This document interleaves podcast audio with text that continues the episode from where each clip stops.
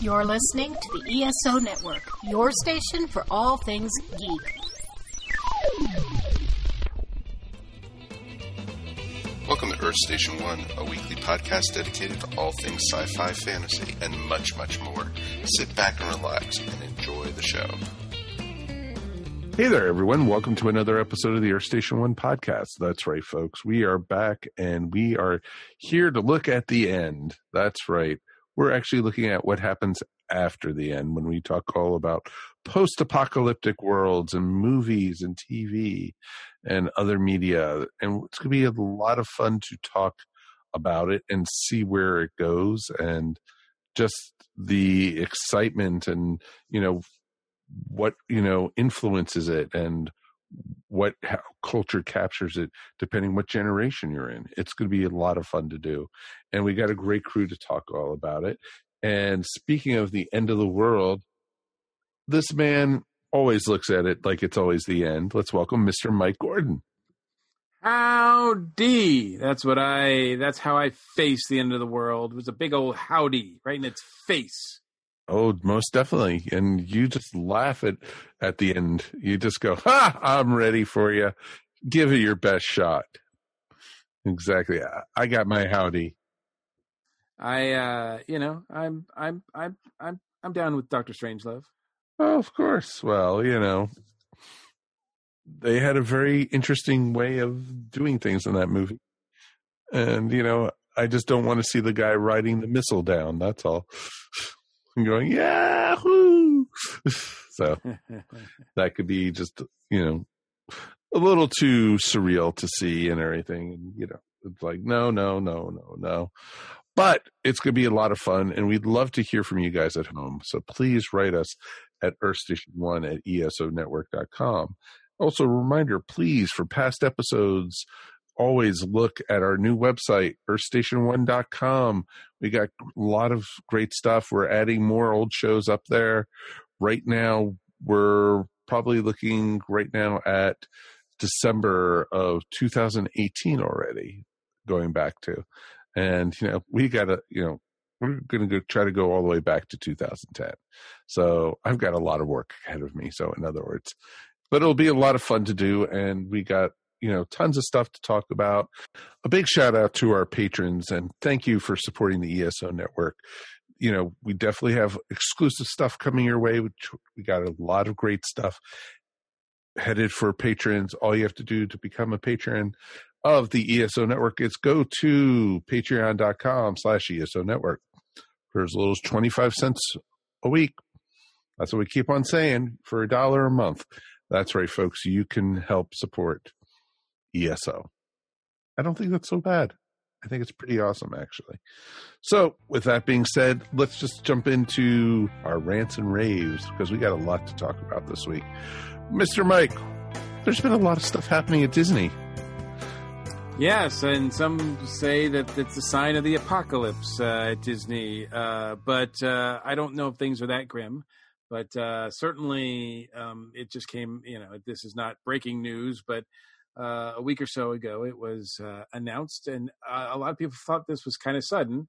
And I will admit that I think the the timing of it is odd, but uh, it was announced that uh, Bob Iger was uh, going to step down as the CEO of Walt Disney. Yeah, Walt Disney World Entertainment, right? Walt Disney Company. Um, now, um, just to clarify, uh, Bob uh, Iger has been wanting to retire from Disney for a while now. Yes. Um, so that was not a big surprise that he's been wanting to do this. But uh, Disney has, um, the board of directors and whatnot, has uh, had a difficult time finding a replacement for him. Uh, I think, um, yeah, they've talked to, there was a lot of people that over the last, I don't know, five years or so have been sort of mentioned uh, I know that uh, Reed Hastings, uh, the guy who owns uh, Netflix, at the time there was a potential merger between Disney and Netflix, and I think uh, it was uh, it was it was regarded that Reed Hastings might be um, the the new CEO of Disney. that didn't happen. In fact man, that really didn't happen. You want to talk about a relationship that really went bad? Uh, those two companies don't get along at all uh, right now. So, uh, but the uh, the person that they have uh, named as the new chief executive officer of Disney is Bob Chapek. I think believe I'm pronouncing that right. Uh, Bob was named the chairman of Walt Disney Parks and Resorts in 2015. He started like as um, he worked in advertising for a while, and he joined the Walt Disney Company in 1993. The thing is, Um, Chapek's not as loved at all as Iger was. I, you know, Chapek has been. There's a lot of controversy around him. Yeah, yes, and um, and you know, kind of quite rightly so. Um, I think. Uh, look, Bob Iger came in at a time when Disney really needed uh, a chairman with vision. Uh, they had just gone through the nightmare with Eisner, and uh, Iger had a lot of success at ABC. Uh, Disney purchased ABC, and Iger uh, was still president there, but then like he also became president of Walt Disney International, and then sort of uh, moved in um, uh, as soon as Michael Ovitz left. I think he uh, kind of moved into that position. Kind of worked a little bit with Eisner, but at that time, Eisner's time was uh, was limited um, as far as uh, his tenure there. Starting in 2006, uh, he uh, acquired Pixar um, or reacquired it. Reacquired. Uh, he also uh, acquired reacquired the rights to Oswald the Lucky Rabbit, which was Walt, one of Walt Disney's first cartoon characters that he created. Mhm. He was Mickey before there was a Mickey. Yep, absolutely. Um, and that that was a that was not a like huge like financial move. That was a move that told people, especially fans of Disney, that this guy cares. Right. Mhm. That was a great PR move for him. Uh, and then he acquired Marvel. Uh, then he acquired Lucasfilm. Um, and he uh, last the last thing he did last year was before he left was acquired uh, 20th Century Fox. Uh, at least their assets anyway.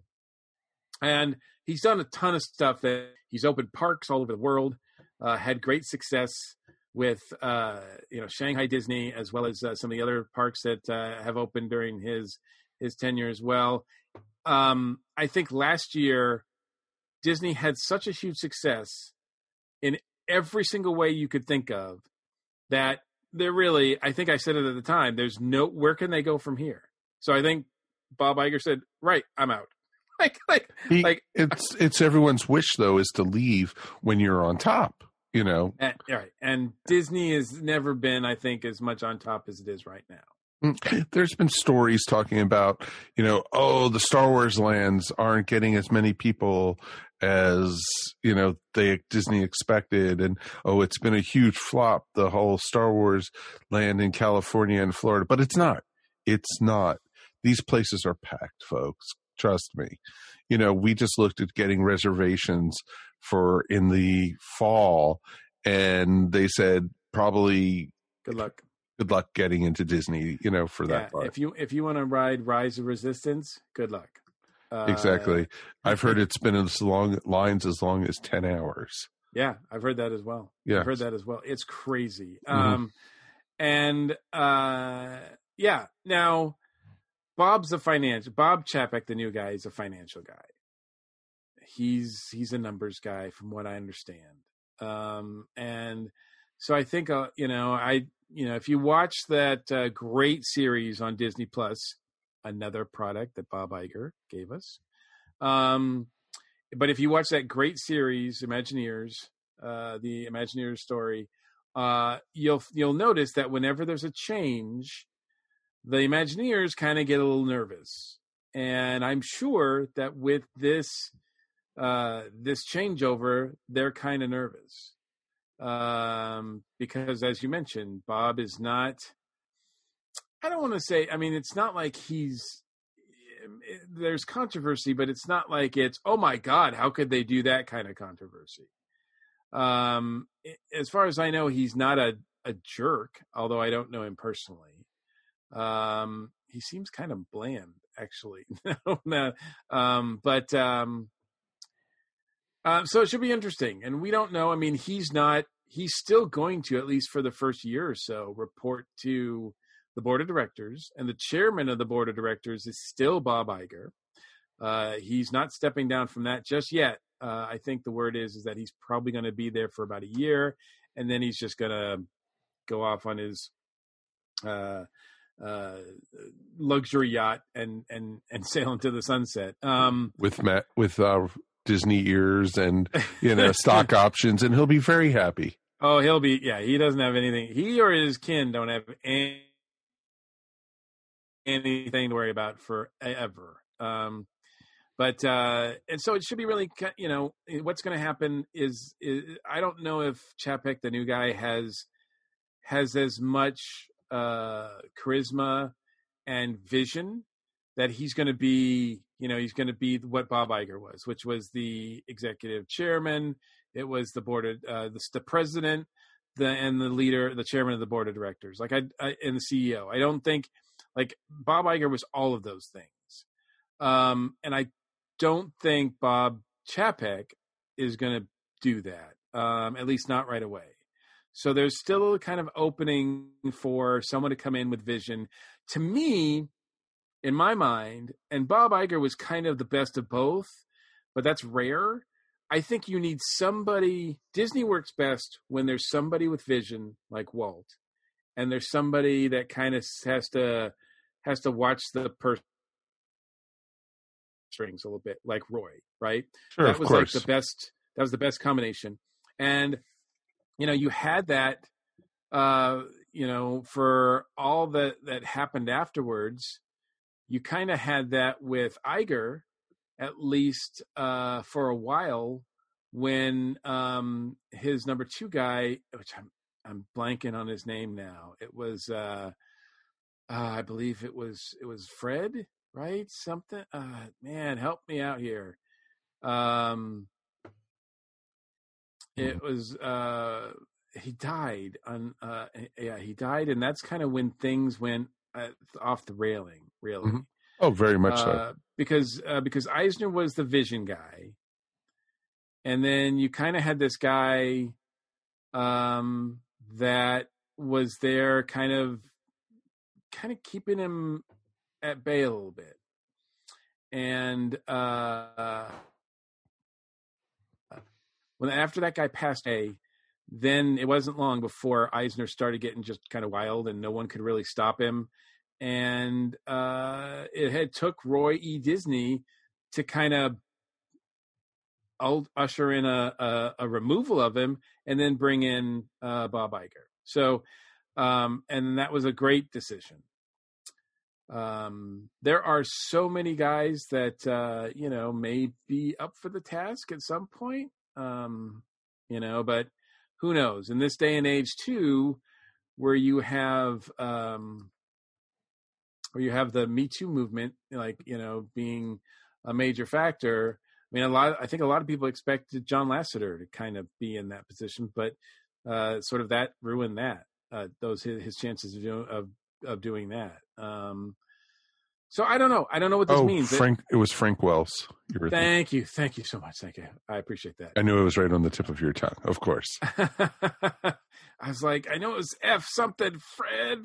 Uh, Nah, Fred, it wasn't Fred Flintstone, but anyway. Yeah, but um, in past year, in past decades, Disney was in a position where it was it was ran really poorly, and it was uh, it almost it, we hard, I find it hard to believe that there was a couple times in its history that it almost got sold off, and we would not have had Disney at all, which seems almost impossible to believe now. And now that it's so it's such a huge thing now. It's such a huge company, such a huge part of our pop culture.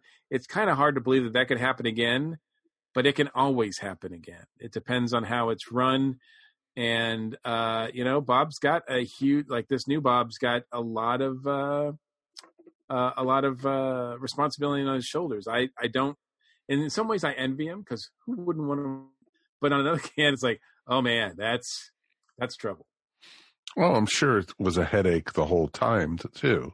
You know, just having to run something like that. You know, the pre- the daily pressure. Yeah, you see all the success and everything, but there's a lot of wheels happening behind the scenes and everything too.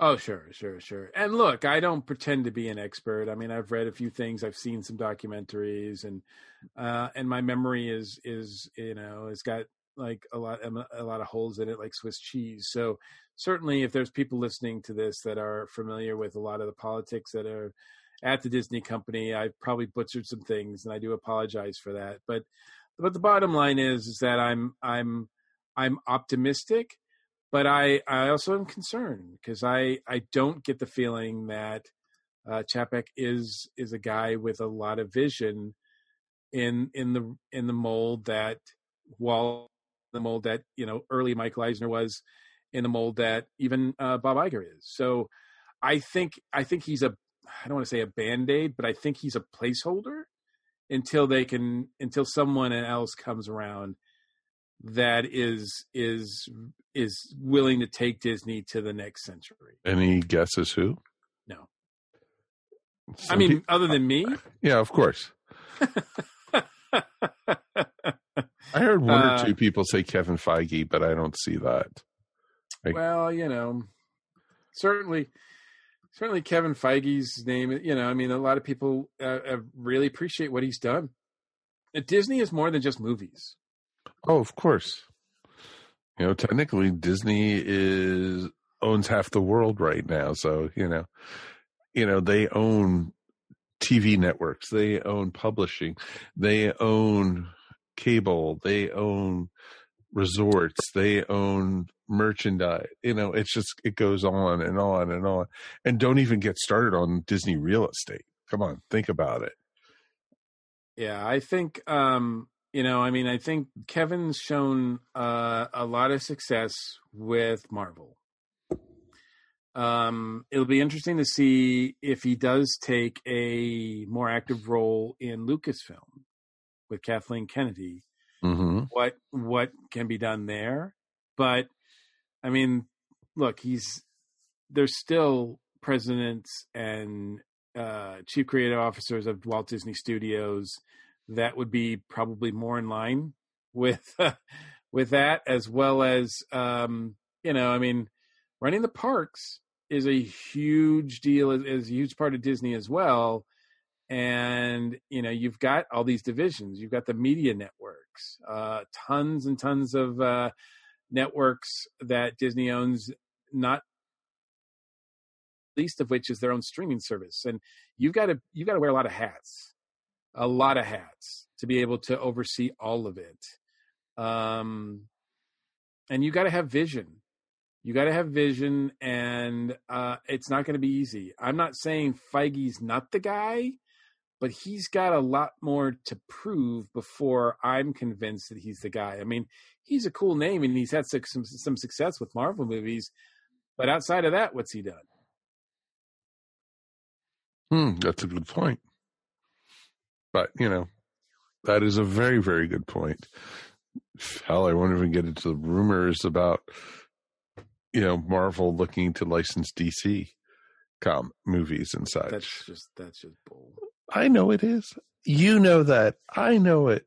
And there's garbage websites out there that publishes that crap, which is even funnier. I think I think if Kevin was I mean, Kevin is the president, or what's it called? What's his actual role? Uh, let me check here. It's the president, yes, of Marvel Studios and the chief creative officer of Marvel Entertainment, right? So, um, Marvel Entertainment as a whole, if you take the movies out of it, um, is is kind of sketchy. I mean, certainly they have merchandise and they have toys, but the publishing arm of Marvel as far as I know, still doesn't make money, doesn't make a profit.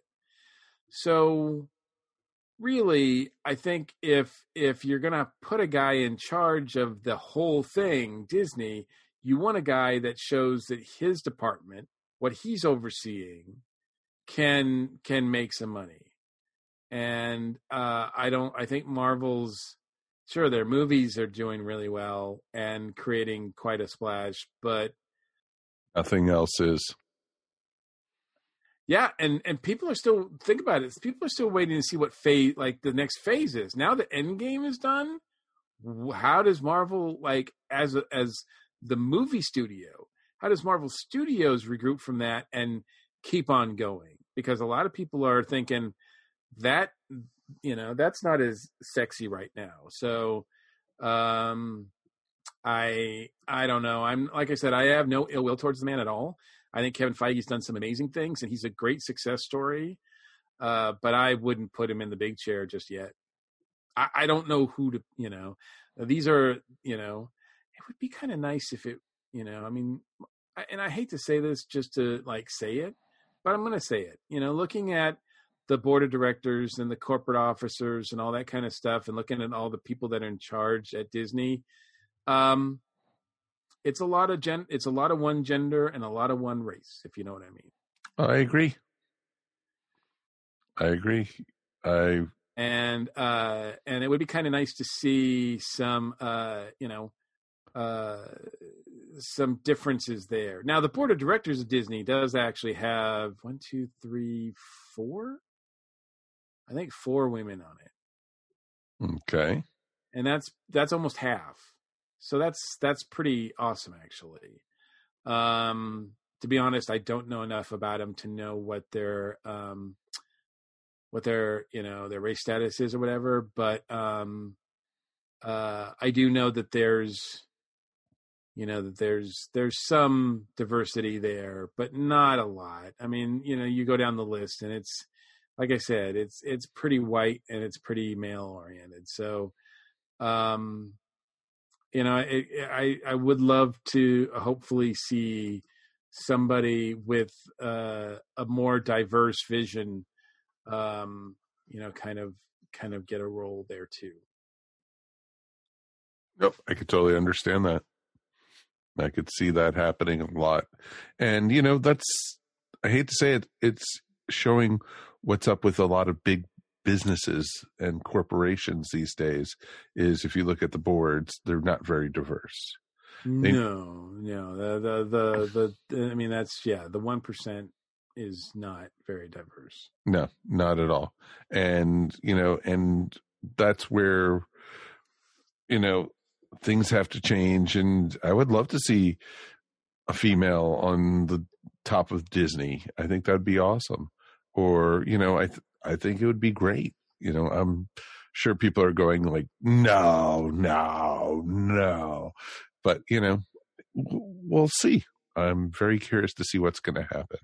Yeah, I mean, I'm I'm in no way advocating the fact that you just pop someone in there just because you know they're a Latina woman. Um, that's not what I'm saying at all. But you know, there's as we well know, there's more than just you know white dudes out there. Right. No, there's tons. And if you're not going to give the job to me, then I don't know why you'd even look at another white dude. There you got your answer, folks. There you have your answer. I mean, I'm looking for work, right? I mean, look, I mean, come on, Disney, DC, I'm right here. I'm right here, people. Don't ignore that man. You do not ignore him. I'm on LinkedIn. I'm on LinkedIn. Come on. Yeah. He looks good in Mickey ears. He really does. Covers up my bald spot. See? There you go. Well, dude, that uh, Bob Chapek is, is, is quite, he's even uh, balder than I am. So, That he is, my friend. That he is. And with that being said, let's take a quick break and we'll be back in a moment. And we are going to be t- looking all about post apocalyptic world with Mike Gordon in charge of Disney. So there we go. We'll see you in a sec.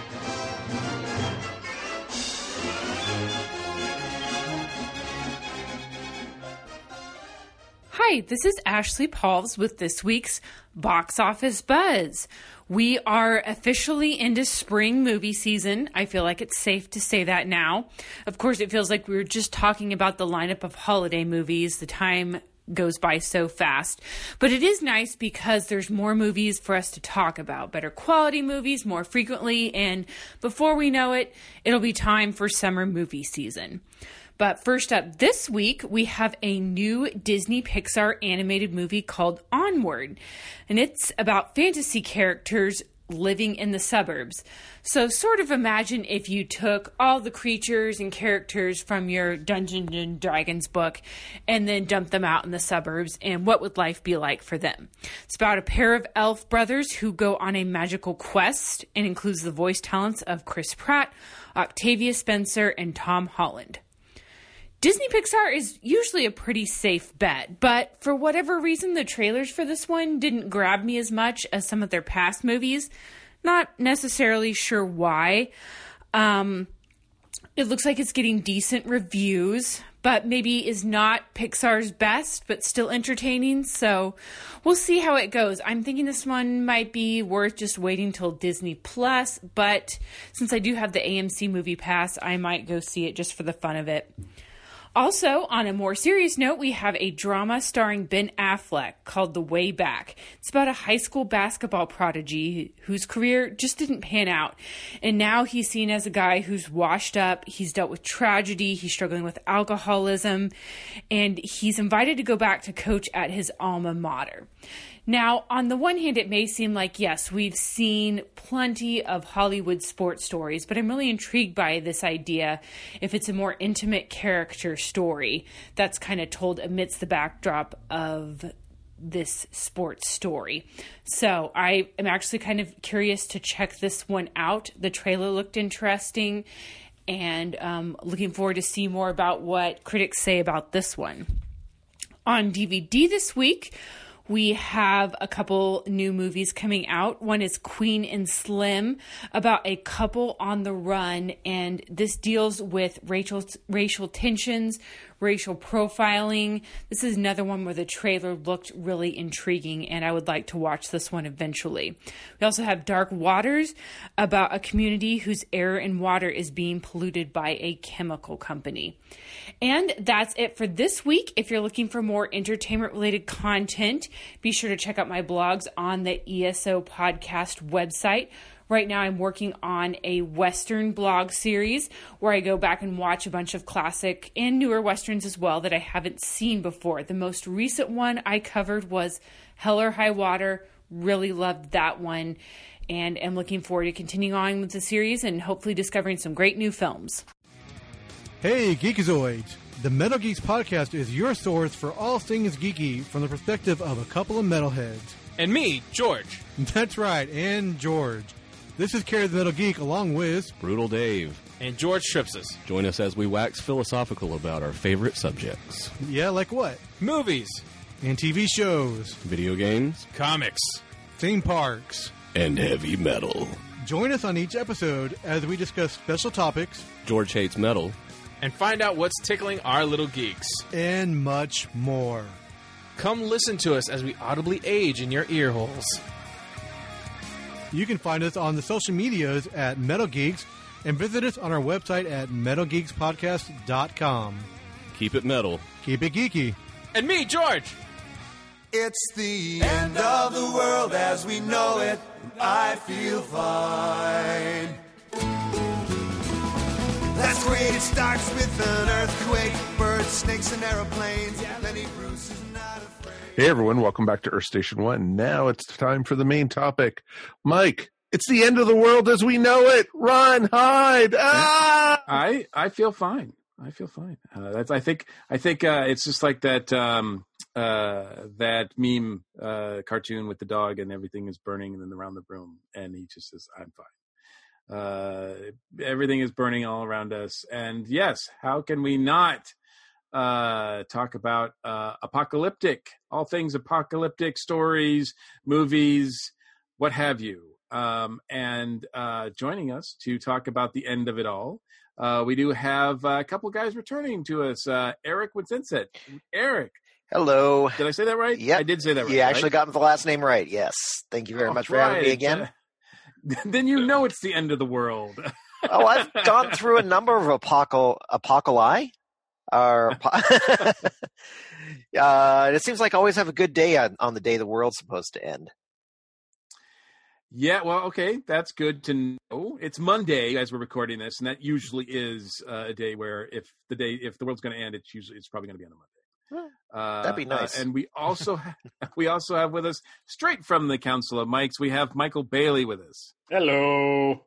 Howdy, sir. How Yeah. how are you on this fine day? Uh, well, you know, we have viruses and all that kind of stuff, so I'm getting the feeling this this podcast has got the now feeling. Well, it, it it's interesting you say that because in a lot of ways you are you were an inspiration for us coming up with this topic. Uh, because okay. I believe you recently viewed uh, the day after, correct? Yeah. Yes, I, I I subjected myself to that once again. Yeah, that um uh I want to talk about that and that's that's a great place to start because the day after was uh uh very much of a, a huge deal um when it was released on television. Two night event? No, it was it was a correct? single night. Really? Uh, yeah, and, and and you would think that it would be stretched over, but in, in, in reading about the the production of the day after, it, it- it's kind of fascinating because They're like, nobody's going to come back, right? Eh, They're that's "No, no." exactly it. no, seriously, that was it. ABC, I believe it was ABC. Yeah, because it was Nightline uh, with Ted Koppel that had a thing right after with a, a, a round table of people discussing the movie and the sociopolitical nature of nuclear war at the time. But there is on YouTube a three hour cut of the film. It's a rough cut. And they are like, no, we're doing this in one night, and that's all we're doing. And uh, yeah, because no one's going to come back for that. So it, it, it, you would think that it would be a two night event, but no, it was only one. Well, uh, it it felt like to, it was such a big event. Uh, I don't think seriously any movie, TV movie, what have you, anything that was out to the public had really seriously uh, tackled nuclear war. Which that cloud, if you'll uh, pardon the pun, was over us all in the '80s, uh, growing up.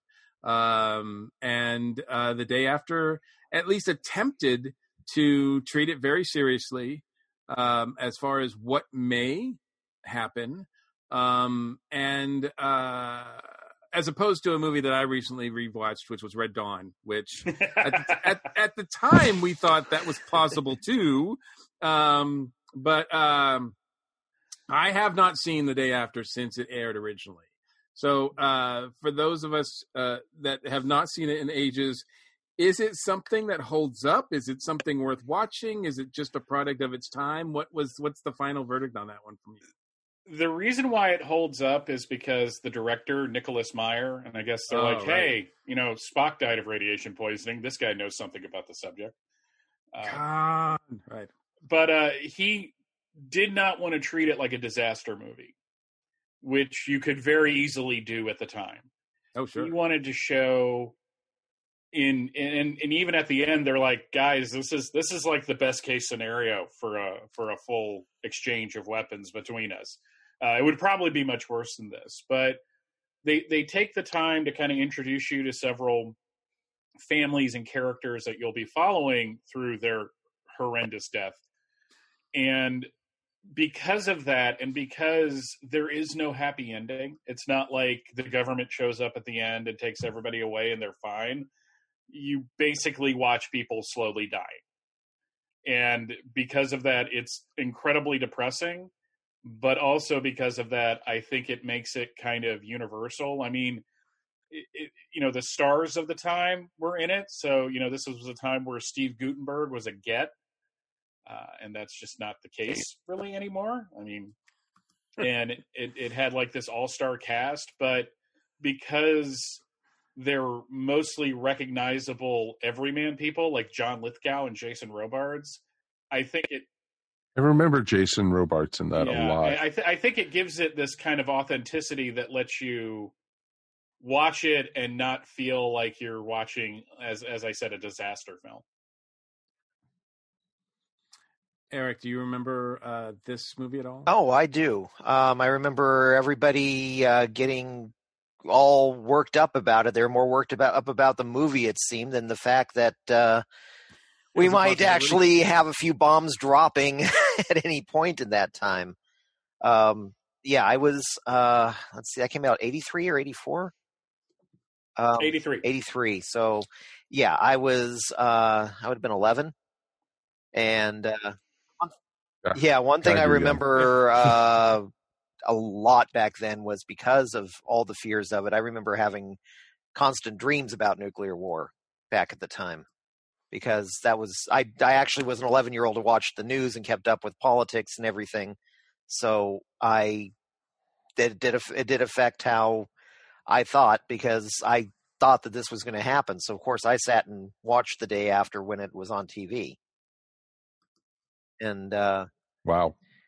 and then I watched it again a few years ago, and I was surprised wow. about how well it does hold up, especially as a TV movie.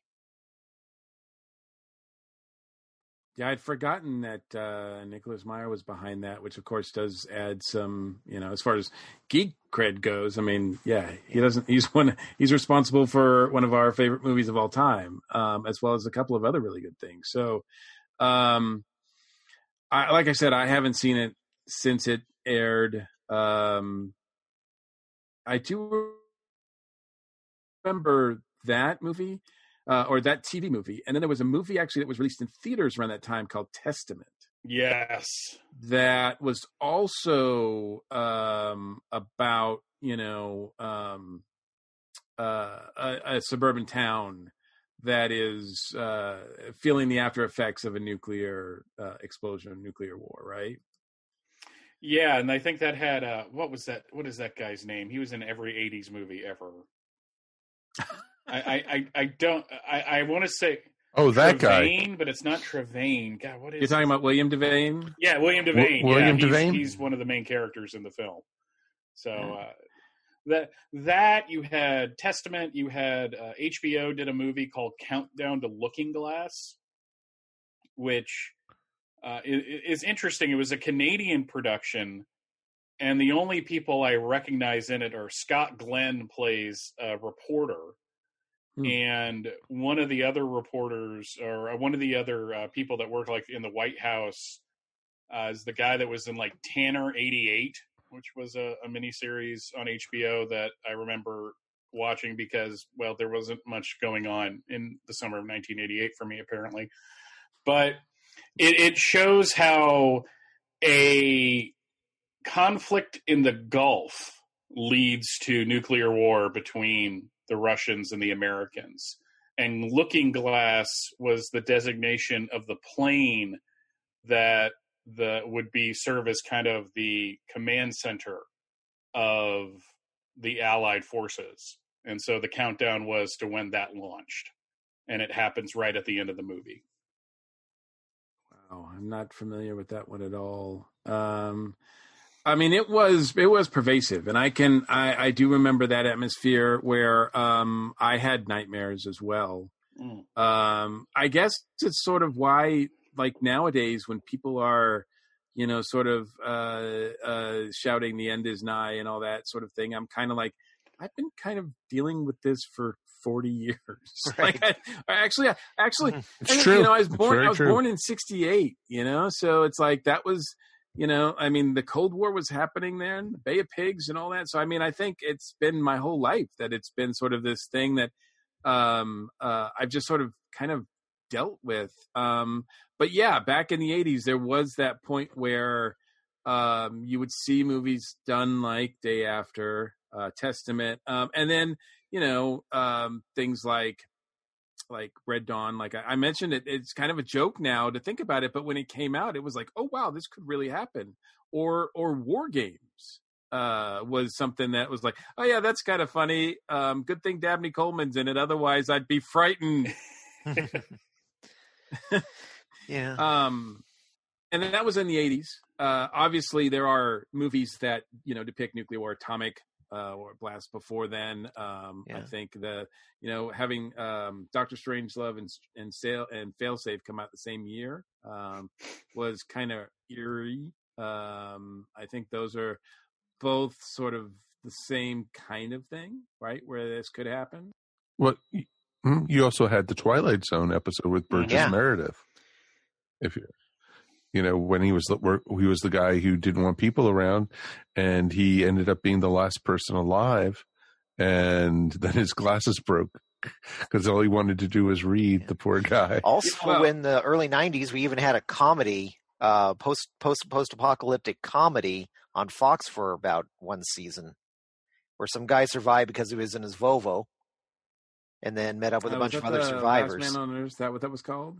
Is that is that one? No, that was later. Yeah. That was Oh, much was later. Okay. Yeah, much. Last Man on Earth Yeah. was just the last couple of years. Gotcha. Gotcha. Yeah. Um, but uh, one one that I know that we're for, that uh, hasn't been mentioned yet, and this is one that I do see every now and then, just because uh, it's actually a really good movie that I'd like to wa- rewatch. Is Threads. Oh yeah, ooh, very tell much me so. about that one. What's that one?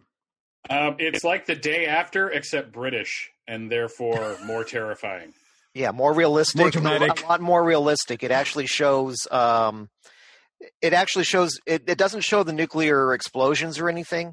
Basically, shows all of a sudden everything just goes to hell, and uh, it shows uh, people. It shows the aftermath of it with everything burning, people on fire, and everything goes through the nuclear winter. Uh, the collapse of government, um, government, uh, the the uh, martial law afterwards, and then goes on a number of years into where people are experiencing infertility and population is back down to medieval levels and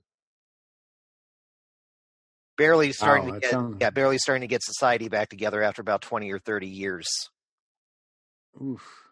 That sounds that Yeah. sounds pretty rough, actually. it is it is a brutal watch but it is actually worth watching even now because it is one of the few nuclear war movies that actually didn't try to pull any punches day after had to Mhm. because of network standards but um yeah bbc, BBC wasn't worried about that care. No, we set the all. standard. Mm, That also led into, you know, other series. You know, what was it? Ten years ago, they had uh, Jericho on CBS, which was a total. You know, what happens?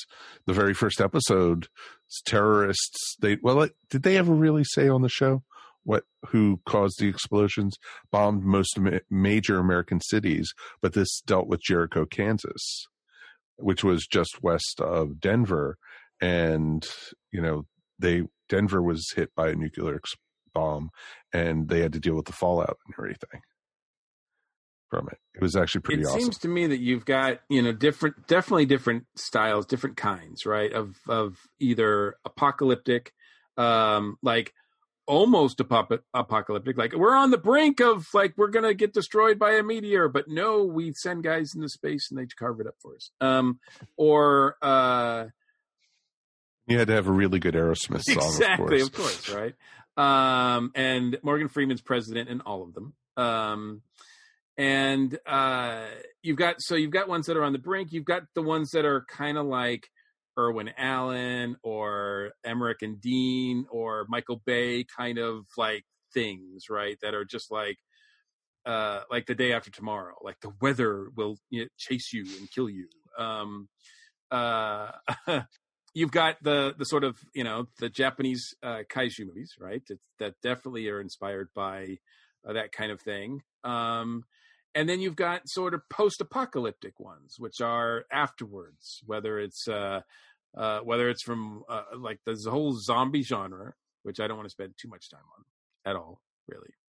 Um or um We've done Walking Dead episodes before. Exactly. I mean there's like yeah the zombie stuff is yeah um uh and this could happen i mean obviously we're we've started off by talking about nuclear war but you know i think just as prevalent especially right now is the fact that a disease could like take us all out right Yeah, you have the movies like Oh, yeah. Outbreak and uh and and you know, Contagion, Contagion and stuff like that. you know. Excuse me. That Yeah. we're we're running against the clock, and the only people that can save us are the uh, the scientists because they're the ones that are going to figure this out. And I, I think you know with with all of these movies, you're dealing with I think kind of a subconscious uh, fear of society crumbling in general. I think this is why the zombie genre exploded about you know 15 or so years ago because we Right. kind of had not really but we kind of had the nuclear thing uh, somewhat under control i mean it wasn't i remember in 1991 when the soviet union fell i breathe um, 15 year old mike breathed a sigh of relief for the first time in his entire life. Because i was like okay i'm pretty sure at this point that we're all not going to die in a nuclear fireball. But that apprehension is still there so i think it, it, that apprehension of society completely i mean 1999 we had the y2k scare you know are all computers going to shut down and are all the missiles going to launch and is society going to completely break down and you had movies like the trigger effect with kyle maclachlan that kind of dealt with society crumbling around us and i think zombie films and these contagion films are are, are a are an outgrowth of that Oh, very much so. And I thought they did pretty awesome with like 28 days Mhm. later. And you know how they handled that more than say the Walking Dead type things. And you even had them make fun of it in Shaun of the Dead. Yeah, and and and I think that's that's where you're sitting. That's an interesting mix of genres because it is comedy and it is horror. It's satire, but it's the great kind of satire because they they're doing an effective version of what they're satiring mm-hmm. or satiring. How do you say that? Satirizing. Yeah, Satire? Satirizing. Thank Yes. you. I, I suddenly could not speak English, so I'm ready to run for president. Um, that, yeah. But um bump. But no, but I, but I think that it's like Shaun of the Dead is the this could happen, right, guys? this is totally funny, right? Oh my god, this is terrifying. And and and and, and we'll be we'll be fine if we Yeah, go I to was the gonna say, Winchester. I'll- I'll- I'm visit heading to the all. pub, right? you know, Strange thing is about Shaun of the to- Dead is that it was one of the few zombie ones that actually had more of a realistic ending of how things would turn out. Mm-hmm. Because there's not any way that we would really lose against a zombie horde because they would either decay or we just get we just kill them all. Um, but yeah, they start using them for the service industry. sure. Yeah, but if you go further, a little further back, if you think about it, look at um, the Omega Man back in 1971, which is based off I Am Legend, and Last that Man you know That was- that was a virus as well. the last- Exactly, that was a whole virus thing based off of trying to cure cancer, and it turned out to you know take over. It turned the people into kind of quasi vampires. Yeah, I think in the book it was some sort of virus that was in some radioactive dust or something, but but Richard Matheson was never really wanting to give too much of a scientific explanation for anything that happened.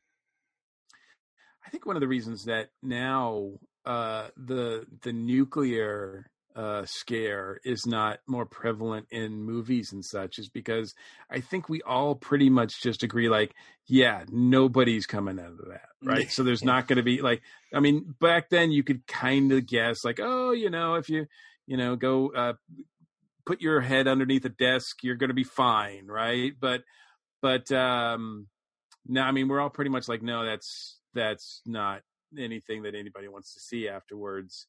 Um, there's No, drama but if there. you think about it, Mikey, we were probably one of the last generations that did the duck and cover under the desks, like you well, just that's what I, up. well, I I think even I don't think that was really a feasible like thing when we when I don't think in our school they were like, yeah, that's yeah, that's not gonna. Oh yeah, no, they had us go, you know, do the whole thing, go out into the halls, put your legs, your head between your legs, pretty Kiss much, your ass goodbye. and just sit there. Yeah, pretty much. That's pretty much what it But, was. You know, but our, but if you remember, our schools also had the signs, you know, nuclear, sh- you know, shelters and stuff Yes, stuff. those are still. I don't even know if those are still around, but I would imagine that yeah, they haven't gone anywhere. I don't know if I don't know where the the nearest bunker is to me uh, right now uh, as we're speaking. So that's uh, that I might have to check that out. Um, I Mm-hmm. but I do think it's interesting. So like you know in in '68 when they you know we talked about uh, Twilight Zone for a second, Rod Serling makes uh, Planet of the Apes, and spoiler, uh, everybody, um, that the uh, that it's you know they blew it up. you know, the the last line is they blew it up. I can't believe they blew it up. So that's what happens after sort of an atomic, nuclear, whatever you want to call it, like a, um, uh, you know, they blow up the Earth. But in the remake, uh, this recent remake run that they've done of Planet of the Apes, it's a virus. It's not, it's not a bomb that goes off and destroys the Earth. It's it's it's all a virus. That's how that's what gets us. And is that you know is that a result of you know um it, we're not af- as afraid of of nuclear wars we once were we're more afraid of of you know i mean i don't know i can't say it was a reaction to aids because Everything I, mean, I can't say it was a reaction to AIDS because AIDS, you know, was in the late '80s as well. So that that was a, a huge scare. Well, out of that whole era, you know, if you think about it from the late 70s, you also got Stephen King's The Mhm. Stand Yep. coming out of it. And that's completely all disease based, Captain Trips. And, you know, and it's basically people, the whole, probably a good 80% of humanity was wiped out by this disease. And then the survivors of that, you know, were split into two camps. And you know you had the people following mother abigail or randall flagg. And you know it was good versus evil it turned out to be. And you know actually you know they had the miniseries on abc back in the early 90s i think it was and then they're going to have on cbs all access in december a new version of it coming out. So and it's one of my favorite stephen king books. And if you ever read the book, you, the un- unabridged version is definitely the way to go. I, I think also that, and, and, and in fact, when we were when we were talking about this, uh, Mike Mike Gordon, as opposed to you know the other Mike, at, at, at that party, you know, I, I mentioned that I work with a lot of people who are like 25 and under, mm-hmm. and back when one of the you know kind of breakdowns in relations between us and North Korea was happening and and the the possibility of being launched on became a reality again for you know for a very brief period of time I was talking with some of the some of the I don't want to call them kids because that's insulting but I was talking with some of them and one of them just piped up well if that ever happens my uncle will just get us all in the pickup truck and we'll go live in the woods and I'm like do you not understand how this works? there are no woods. Those the woods And- are gone, and- and- and dude. she's like, no. And I'm like, wait a second. And I like got all of them around. I'm like, how many of you have ever been afraid of nuclear war?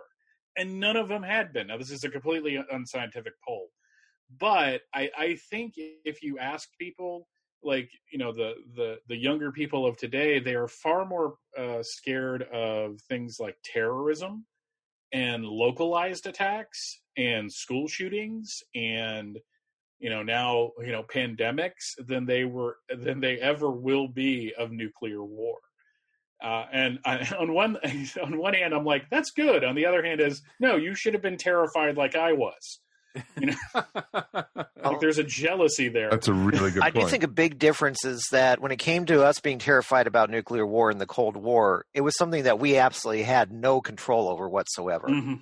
If uh, they decided, if everybody decided, okay, we were going to go at it, well, you and I had no say in the matter other than try to avoid dying. And uh, Well, if but also if you think about it, to kids these days who are going to be graduating high school and such, 9-11 is is history. But they're already. kind of told that they can control all of this, even if they can't. They're told that they're in control of all this, and so they don't have that same kind of well, uh, detach. They they don't have that same kind of detachment. So I can understand their fears. With the viruses and everything, if you notice a trend though with the viruses, all these viruses, I don't remember if Captain Trips was, but all the viruses in most of the movies are something that was man made. Yeah. Well, yeah, Captain that's what I was, Trips was trying too. to remember. I think it was because I believe it was. Yeah. Yeah, because it was the one guy who it killed everybody in the lab, and one guy made it out, and he was Patient X, basically, and Right. it just went. They're all there. man-made, and they're all. It's usually um, the government f- fiddling around with stuff. So I think that reflects more um, because back when back in the Cold War, we were told to trust the government. The government's going to be there for you. The government's going to protect you. I think this the way that, and also the way that the zombie genre kind of took off because unlike the Romero stuff, it's always the government did it. Um, and so I think it's more of you're seeing more of a distrust of our government and a distrust in authority figures than you have in the past. And that's I think that uh, is more indicative of why we are not as worried about say something like a war as we are just somebody not being competent enough to keep a virus locked up.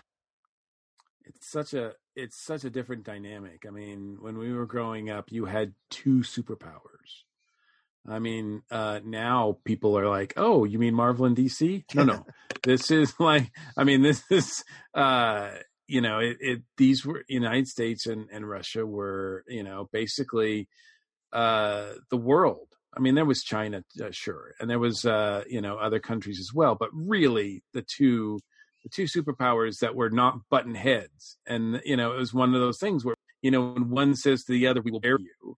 Um, and, you know, the, like they're just talking back and forth and you're like, oh no, this is gonna, you know, these two tribes are gonna go to war. Um, uh, Frankie says, relax. Many songs Uh, about that. yeah, exactly. Frank, Mhm. Frankie says, relax. Um, and Mhm. uh, um, but it was like, yeah, I mean, it was it was in the music. It was everywhere. I mean, it, yeah, I mean, you grew up, and I think we lived in a, a place where we, yeah, we we lived in the uh, after Watergate scenario, so we didn't exactly trust the government, but yet we were still USA, USA, USA uh, over, you know, Russia. Um, but then when Russia fell apart, as as Michael Bailey pointed out, then we sort of were like, well, phew, dodged a missile there. and then and then I think 9/11 happens and we're like, oh crap. like like any any any bozo can can have uh nuclear arms now, right? So I mean it's it's that's that's a scarier thought, but it's sort of less defined and it's harder to it's harder to realize that fear, I think. Um and I think that they've certainly had a difficult time uh, with stories telling those about it. Like most of the post-apocalyptic stories that I remember coming out, especially comics in the late '90s, uh, early 2000s, were things like Jeremiah, Wasteland, where it would be set like 50, 60 years, uh, maybe even 100 years in the future, and it would be a big mystery as to what happened. Uh, they didn't really want to nail down exactly what it was that caused uh, the world to change dramatically, but um, there was always, you know, uh, uh, you know, one of those things like how do you like, you know, solve the mystery as to what exactly happened? Because I think, I think at the time writers were kind of not sure. They wanted to tell post-apocalyptic stories, but they didn't. They weren't really sure how we were going to get there. hmm Well, you then you know you had like um Book of Eli, Right. and you you also then of course got to mention Mad Max and the Road Warriors, Mm-hmm. Right. And, You and know that that was what's the other one? majorly The Road. The road, yeah. the ro- oh the road is so sad. Oh, that is that's no. Uh, I read the book first. Judy said you're not going to have a dry eye in this book, and she was right. She literally, and it it's so sad. It's because it's the father trying to keep his son, you know, away from the horror that the world has become, and it's just it's just awful. Well, speaking of And, and then there are the move There's a, a franchise that's built on the premise of, you know, we got to prevent this from happening, and that's the Terminator films. right, good call. Because every time those, every time there's a new uh, sequel to that, it's well, we're just kicking this can down the road. right. And that's True. why I liked the third one so much because it's like finally, if we're not going to be able to avoid this, y'all, it's gonna happen. So let's just make it happen in uh, just now in the in the in the 21st century instead of it happening in 1991 or 1980s wasn't the original one like 19 no 1987 was buck rogers i apologize Yeah, 1984, 85, I think, is when the first Terminator came out. Yeah. Well but i was trying to remember in the movie when they said the war Oh, okay. actually started I think it was supposed to be Yeah. 87 originally or something. yeah something like that and then in 91 it was bumped down the road and you had that was the reason why t2 freaked me out so much is because they had in film for the first time in what seemed like forever what a nuclear explosion would do to a major metropolitan area and what it would do to a human body Mm. Oh God, yes. and it, it, it i remember sitting there in the theater you know not supposed to be there because it was an r-rated film and i was 15 but you know they didn't care Mum's So- word. We won't tell on you. yeah. But then when you get to the third one, which I think is objectively terrible most of the way, when it got to that ending, I'm like, wow, they actually did it. I'm I'm kind of impressed with this at this point, even though the And then they, th- previous. I was going to say, hours then they not dial it back, like you know. So now it's not even. I don't even know what it is now. So I kind of tapped out after the third one. I think. Um. Well, I think the next one actually showed like the war going on with Christian Yeah. Bale as John Connor. Yes. So, and then you know him yelling that he's done with people professionally. but, that was pre. That was during his whole Batman run, right? yes, I believe it was. he too into character. I think. Um. Uh. The um. Man, I just lost my train of thought. I was like, yeah, that's a really good one. And and here you're you're mentioning the Terminator movies, and I'm like, well, okay, that's pretty solid because, man, I was the I was like the one that came to mind when after I was listening to Favorite Talk was Waterworld, and I'm like, oh, let's back off from that because that's that. Yeah. Don't go there. Don't go Uh, there. you No. want to talk about you want to Uh, talk about a sad movie with not a dry eye in the house. Uh, that is Waterworld. Um, um, You mean after yeah, you mean, I realized you think- paid to see it? That's exactly right, right. Um, thank you. um, Well, even oh, even like movies like if you had, you know, Judge Dredd Mhm. or later Dredd, um, you had a pretty, you know, post-apocalyptic world where the whole United States in the center was wait called wastelands because of n- nuclear wars and all this. The east, co- the complete East Coast was one big city called Mega City One, and then the whole West Coast was a, another city, Mega City Two. And you know, basically, Dredd is the police department. Uh, they're the judges, and they don't they don't have lawyers. They don't. The police basically are the law. Hence, I am the law. You know that type of thing. So, and you know, you had things like that, but you also had Demolition Man, which was the same theme too. Very roughly, but I think Judge Dredd caught, caught it better, and especially when uh, the Karl Urban one was uh, Dredd, Yeah. which was amazing. I, I- I think Judge Dredd gets it better because uh, the pop culture in the UK is bleaker mainly because the war came Yeah. to them. yes, So everything that kind of comes out of World War II, like if you read their war comics, they're not heroic at all. No, And you know, when you look at their like, you know, we were talking about Threads earlier. The reason why Threads was bleaker is because they had firsthand knowledge of what it's like to have one of your major cities decimated by the enemy.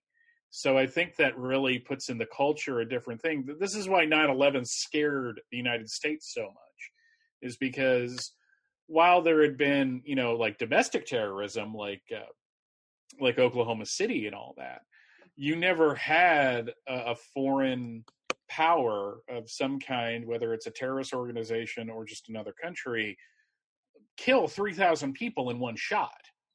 So I, I think that's why we all, and if you look at the culture as well that came out of that, it's so scared. But the UK, it's all like, no, it's just all going to go to hell, and uh, there's just going to be, bad, you know, people who are stronger than other people that are going to keep it together. And I, I just like that it's so British. exactly, and that's the. If you ever get a chance, read the comics because they go into the wastelands. They go into they they explore the whole planet, and you know, society is coming apart at the edges, and it's the judges that are keeping it together. Mm-hmm. And Dredd's what in the uh, comic now? He's he's in his seventies or eighties. Because they actually did Most did likely. age him in the comic. I know that. So Oh, do they do they age him? yeah I haven't uh, kept up with it. So, um, I do find it interesting that uh, that you know I know that um, look, I'm a big fan of Star Trek, and uh, I've always found it interesting that on the one hand, everybody praises Star Trek because of a what a hopeful future that it gives us, but they they sort of forget to mention that even in Star Trek history, they had to go through a nuclear war to, in order to get there. Like, Yeah. I mean, there was definitely a very, very, very dark time before the dawn. Um, it's That's where Khan came from. Exactly. Um, and so that's um, they don't really harp on it as much, and now it's hard to tell because I think Star Trek itself is so dark that yeah, I, I it's not really. Yeah, I think that's that's one of the things that I I sort of um, I must admit I kind of get a little tired of uh, the excuse of changing or presenting now a lot of science fiction like Battlestar Galactica or Star Trek as as darker now. And the the seems that when you when the when you hear the creators talk they're like well that's what we need to do in a post 9/11 world that's what we that's how it has to work and I'm like I'm like I don't like the stuff that came out, the science fiction that came out in the '60s and '50s, whatever, was after World War II. Like I was like, like I'm like, that's that was pretty. Things were pretty grim then. Um, so I mean, what were the what were the two main themes of Twilight Zone? Uh, be a better person and don't marry that woman because she's wrong for you. Those are the two, like absolute, like like if you watch the Twilight Zone, which I do every New Year's Eve Me and New too. Year's Day, you know, it's just it's just like you know, you know, just you know, be a good person. Don't hate the person. You know, the aliens are actually using ourselves, you know, to to to turn against each other so that it'll be easier to conquer us. And man, that woman just is wrong for you. You, you just need to be with somebody else. that and technology is going to kill us all. You're the- And Well, sort of, been- yeah. yeah, that, that well, that's been a scientific science fiction trope since like the 1800s. Well, here's another one we got to talk about: The Matrix. Mhm. yeah, the Matrix is definitely yeah. Because you, you, you don't think of you at first you don't think oh the matrix there you know it's the whole you know going into the computer blah blah blah and you know think about it humanity's been beaten by the robots Mhm. and we were basically living as human as i hate to say it human Yeah, batteries batteries. to power their yeah exactly and you know there was a few outposts of humans and then neo came around and again again and again and again but it's too bad they never made any sequels about it so you know it's uh almost I, I- I do have to agree with uh, with Mike though that the excuse of 9/11 and and turning culture itself darker, it, it- you know, you know, almost 20 years later, it's it's kind of flimsy at this point. Like it's harder to argue at the time uh, because that's that seemed to be the prevailing sentiment. I mean, how many television series launched right after 9-11 that were based on hunting terrorists? I mean that was a big thing with ncis when it first began and then it just Absolutely. turned into something else completely. Mm-hmm. And then even look at 24 yeah. You know they actually exploded a nuclear weapon in los angeles in the harbor. So but yeah but now it's just like can, can we get away from that and the problem is is that the the people who made those decisions back then are still pretty much Yeah. in charge now so you're not going to get any of that you're you're you're not going to get um somebody to come along and let's do the bright shining future that everybody wants us to see because everyone's just beaten down we're, by life. we're kind of getting it with the Orville, though. way to say it. Well, I think I mean yes and no. I mean, uh, I mean, I think the Orville is a un, is is something unique. well, I don't think it actually. I don't think it's quite unique because it obviously is a is a it's got Star Trek written all over it. Right. But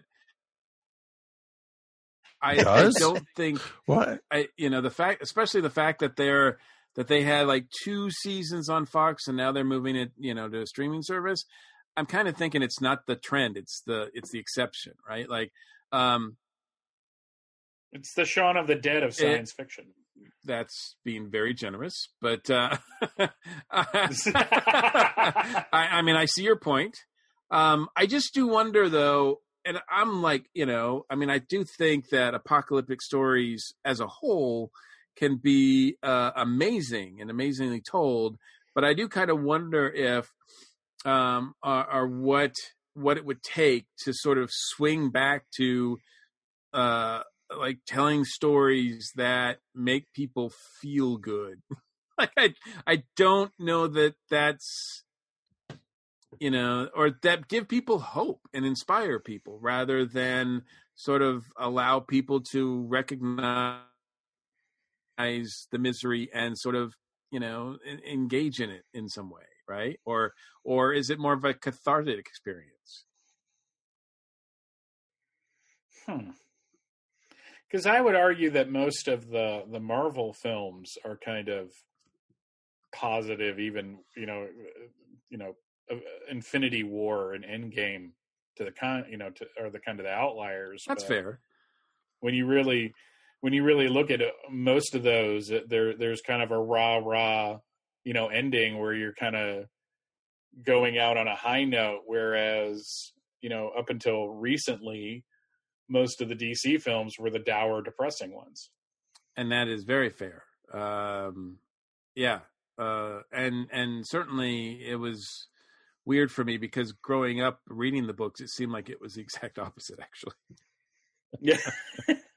I mean, the DC has like Super Friends, right? Whereas Marvel was like, this is like you know gritty, uh, real life stuff. That's what's that's what Stan wanted. No, So- no, no. Yeah. I, I'm not. I'm Yeah. not knocking it. I'm just saying that it was. Uh, it seems like it's almost kind kind of flipped now. Uh, it has flipped. Well, I don't know if it's flipped back, but um, No. I've always felt like Warner Brothers liked dealing with crime as a whole, as a company.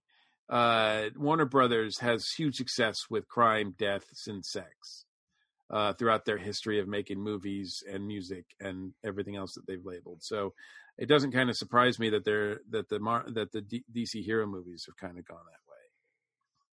But it is unfortunate, um, and I'm glad we have things like Wonder Woman that uh, uh, that kind of showed the way, um, and hopefully that'll continue with this year. Um, all right, so I don't know how eh, sort of wrap this up because we've kind of just been like really uh like just all over the place here but i think it's i, I think there's something to this right with um and i don't know if there's if there's trends that are Right. noticeable with uh apocalyptic you know stories um you know i think we've kind of noticed that you know sort of things like um you know whether it's uh it's happening by uh, the cause of it you know whether it's by war or um you know we haven't there's a lot of ones that are alien attack based right Oh, of course there Mhm. are, but you also we didn't haven't even touched on video games and such.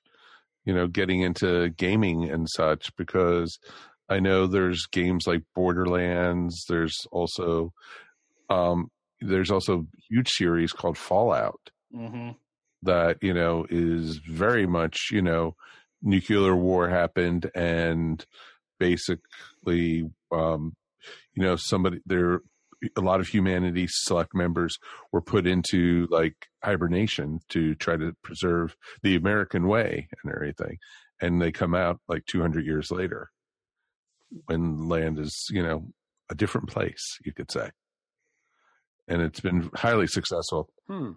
You know to be honest i have i have no i mean i've heard the name mentioned but i had no idea what the, the Yeah, story behind it's pretty it's really interesting and it's cool because it takes it first takes place in the 1950s so it has a very 1950s feel to the game and they capture they capture really really well and you know it's just it's a really neat series if you ever got back into gaming mikey i would highly recommend it it's a first person shooter game but it's really interesting that way Let me ask a question about that though. Does because you're basically uh, it's all first person and I know like, you know, the Silent Hill games and such like that, you're kind of first person and you're going through these horror scenarios. Is it depressing just wandering around a post-apocalyptic world? No it's actually pretty awesome No, it's not. Um, it's it, they they throw in a lot of stuff from all different type, all different post-apocalyptic movies in there, and they have a lot of humor. Uh, I remember the first Fallout game, you run into the Knights of Ni at one point. Um, yeah, that might be the Knights who say Ni Mhm. at one point, still looking for their shrubbery, and also. Uh, um, yeah, there's a lot of Mad Max references. Uh, the dog's been in all in almost every single game. I haven't played 76, Mhm. but yeah, that was the one Exactly. that kind of almost that's pretty much killed the series at the moment. But uh, yeah, but it's it's really interesting because you got an entire society that didn't really leave the 50s. They didn't develop transistors really until um, the uh, late 2000s. So everything they they have an advanced atomic age society, but everything for the most part was based on uh, on vacuum tube technology, and then they right towards the end they developed cold fusion and transistors, and it's a combination of all this weird retro stuff that uh, it that makes it makes it so much more interesting than just walking around a devastated wasteland. Yeah you you you get to talk to people you interact and you still see places that are very familiar because i know in what fallout 4 bought you're in boston and you know because that's where that one's mostly based out of. And you go to the baseball stadium there and they set up a city inside the stadium and everything and you have to barter with people and everything. Society's reinvented itself but it's a it's a total based off the 1950s which is really cool It's kind of a jump going from vacuum tubes to cold fusion, though. That's uh, I think there would be something between that. Yeah, they mainly did uh, well. They mainly did it because of a constant war. They were at war with China for the longest po- point, and that's what ended up happening. However, the nuclear bombs used were about the um, equivalent to what was used on Hiroshima. So there was quite a number of them. So that's why there's still a lot of stuff left standing, is because of that. But then they took a bunch of a bunch of stuff out of 50s sci-fi, like giant insects and um, mutants and everything like that. You've got you still have government conspiracies going on, and ev- and everything else. Even years after everything that happened, you start. I think first time you start about seventy five years after, and then the more modern games are about two hundred. exactly because they had different uh basically they had different bases and they let people out at different eras and such yeah, I get so, And it turns out most of them were made for experimenting on people rather than actually saving them. And I guess you would have to do that because unlike a movie where you're you're done in like an hour and a half to two and a half, three hours, you know, you're you're living with a game for an extended period of time, especially if you're doing the side quests. So I guess you would have to make it more fun because then it would be a truly depressing experience. So I, I don't know why I thought it was like that, but uh, then I'm realizing you've got to you've got to attract the gamer's attention and and keep them uh, coming back for it. So well they keep on adding patches to the games too so you, it's constant and everything so it's it's pretty neat to see and you know i just i loved watching william play it and when i started playing it that's when i realized i got motion sickness so it was pretty cool well, that I think is the most uh, time that we've spent talking about a video game time podcast because it's not something that's usually in either one of our wheelhouses. So not, that's kind of not really but it's it's it's Um, cool and I guess that that could be that could be another sign of the apocalypse. Um, um, well, look, it it looks like um, you know, according to you know some of the very little research that I did um, uh, going into this, um, even though there was uh, apoc- apocalyptic literature you know, since you know, since stories could be written, it seems like they really gained widespread popularity after World War II, with the possibility of uh, global um, annihilation, and and I and I still think you know I still see it obviously today. It's become something that I think we see like all the time now, and I don't see that that's gonna change anytime soon. So, Mm-hmm. um, I don't know if to to sort of uh, close this out because we're getting sort of towards the end of our discussion here. Um, is there anything that uh, you sort of look forward to, or um, in a in a, an apocalyptic tale? Um, is is do you do you sort of like one sort of apocalypse over another? Um, uh, I guess we'll start with with you, Michael, to end this out. Oh, thank you. Michael, Okay, I was like, I realized, yeah. I, I was I like, realized I had to me? say that. Me? I, Huh? I was like, wait, wait, am I talking to myself I, I always like to see, and and I've actually put this on my bucket list of things I'm never going to do with my life. Is I always like to see like the one scientist nobody listens to, who turns out to be right, ends up kind of saving the day. Uh, I, I I just think because intellectual curiosity is so frowned upon in general society anyways that you know it, nobody wants to listen to the smartest guy in the room but they're usually the ones in these things that kind of pull everything out in the end except the ones you know where everyone dies like the day after uh, where no one's pulling out anything uh, except maybe hair teeth maybe something like that. But no I, I like to see i like to see kind of the the and it doesn't have to be a male scientist either. It could it could be either either gender. Uh, just the the person that kind of pulls everything together and I, I i think it really depends on also the mood you're in. Do you want to be uplifted or do you want to be depressed? Because that'll also really uh, determine how much i want these people to be successful True. That's very, very true. Yeah, very well said. Uh, Eric, what about you? I, and now I know that uh, now uh, is I think you mentioned that uh, you know you sort of like post-apocalyptic tales. Um, I guess in some ways that also includes uh, dystopian tales, although I didn't really want to go down that rabbit hole uh, that much in this discussion. They can be dystopian, but um, the reason I like the post-apocalyptic literature a lot, especially when it goes more than just oh, we're eking out survival on a wasteland, is because a lot of the stuff I read, the way the the apocalypse and the wasteland is one step. Uh, my favorite book um, is uh, the Chronicles of, uh, uh, sorry, a Canticle Mhm. for Leibowitz, and even though that doesn't have a happy ending either, you go from building up from a nuclear war, going to an advanced society, and then blowing it all up again.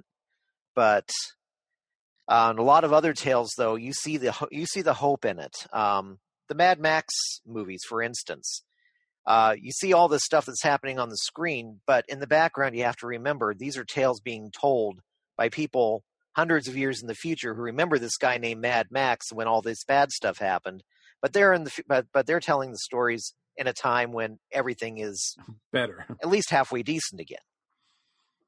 Right. Uh, a lot of books I read, they you you go through uh, humanity going through um, different stages, going through all the planets, um, going to different planets and everything, and then each planet has its cycle of where it goes through, and then comes out, and typically comes out the other end better more technologically advanced, more realizing, well, we're we're not going to do that again, and it and it get and uh, the only time it really reverts, of course, is when all the information gets lost and all that. But which is interesting too, because that's an entire different apocalypse. Is just losing all that information and uh, having your having your entire history lost. That's that. Those have been some interesting books I've read on that as Mike, well. Mike, what about you? Oof, you know, I was sitting here thinking about it, and you know, agreed with like what both Michael and Eric had said, and it's just it's just interesting because every generation has a different version of what's going to destroy humanity, and you know, for us it was nuclear.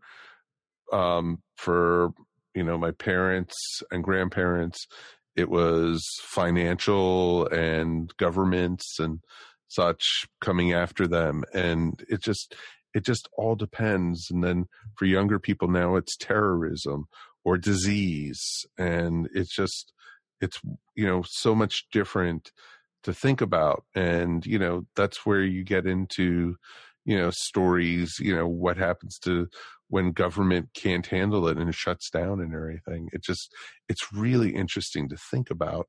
And it, sometimes real life is scarier than some of these stories we're reading. And that's what's horrible about it. Well yeah and absolutely. And i think i think for me you know i think um, i think movies or stories that sort of uh, are pro- like because I think um, you know we started with the day after, and I think that's a perfect example of something that was produced as a warning sign. Like, let's not do this. Let's not go here. We're trying. We're we're showing. We're we're making this to pre- like to hopefully enough people see it that this is going to prevent you know, uh, um, people are going to think twice about you know pressing the button. You know, uh, Sting can sing all he wants to, but in like, like when we see this, uh, on the screen, it's gonna it's gonna affect some people, and and I think that uh, that is actually something that um, I don't know if we see enough of uh, these days. Uh, and then also, if you're talking post-apocalyptic, um, I mean that's when society's breaking down, and we get to find out, you know, sort of the good stories tell us what it means to be human, and what it, you know, what preserving humanity is all about. And I, I, I do uh, like those stories do something cool, like you know, like Matrix, where it looks cool, and people like have that bullet time uh, technology, eh, bullet time, you know, scenes, or Terminator, where you know they have the cool uh, liquid effects, liquid metal effects. So that that always helps uh, with an apocalyptic story if they introduce some really cool effect, right, an action sequence. Um, well, that's cool. I appreciate it. Uh, this has been a uh, great, interesting discussion, and I appreciate all of you um, and we will be right back with the ESO Network Convoy. That's great. It starts with an earthquake, birds and snakes, an airplane. And Lenny Bruce is not afraid. Hey, everybody. Michelle here with an iconic rock talk show moment. Nope, no obituaries today. Instead, uh, Songs for Australia. Uh, this is an album featuring covers of by international artists of songs by Australian artists. Includes tracks by Damien Rice, Dope Lemon, and others, and it's going to drop on March 12th. Uh, it was spearheaded by a singer named Julia Stone, and her cover of Midnight Oil's Beds Are Burning are on the album. The proceeds, of course, benefit organizations dealing with the bushfire crisis, including Landcare Australia, the New South Wales Rural Fire Service, and uh, several others. Um, besides the Julia Stone song, you can check out the National's cover of INXS's Never Tear Us Apart and pre order the album at songsforaustralia.com. And a street in the London neighborhood of Feltham was recently renamed in honor of a famous former resident. The accolades keep rolling in for Freddie Mercury. Uh, his sister Kashmira and other extended family members were on hand to unveil the new sign for Freddie Mercury Close. And Def Leppard's London to Vegas uh, package will drop on April 24th. And this limited edition consists of, deep breath, two Blu rays plus four CDs, two DVDs or four CDs, DVD, Blu ray, and two CDs, or digital format featuring two concert films Hysteria at the O2, where they did the Hysteria album live at the O2 Arena in London, and Hits Vegas live at Planet Hollywood. The Vegas set has a behind the scenes bonus feature, and the Hysteria at the O2 has the mini documentary Hysteria Then and Now. All of this comes all this comes packed in a 10 inch box with a 40 page hardback book, audio from both concerts, um, Hysteria Live uh, will also be available separately on clear vinyl, um, two album set in a gatefold sleeve. And if you pre order, you can get exclusive bundles that include a London to Vegas t shirt, a London to Vegas 12 by 12 lithograph, a branded envelope with a replica setlist, guitar picks, and laminates from both shows, and the exclusive four song picture disc Acoustic in Vegas. Order now before midnight tonight. Um, you can check all that out at defleppard.com. This has been the Iconic Rock Talk Show moment. The blog is iconicrocktalkshow.wordpress.com, and we will catch you next time. Everyone these days could use a little support, and your friends at the ESO Network are no different. With the ESO Network Patreon, the cool thing is, is when you help support us, it's you who will benefit. With four tiers starting for as little as 25 cents a week, you can listen to some of your favorite network podcasts early, hear exclusive content, maybe get some ESO swag, or even possibly take a shot at the geek seat. All you need to do is sign up at patreon.com backslash ESO network. And now for the week of March 5th, 2020, it's the ESO Network Con Report.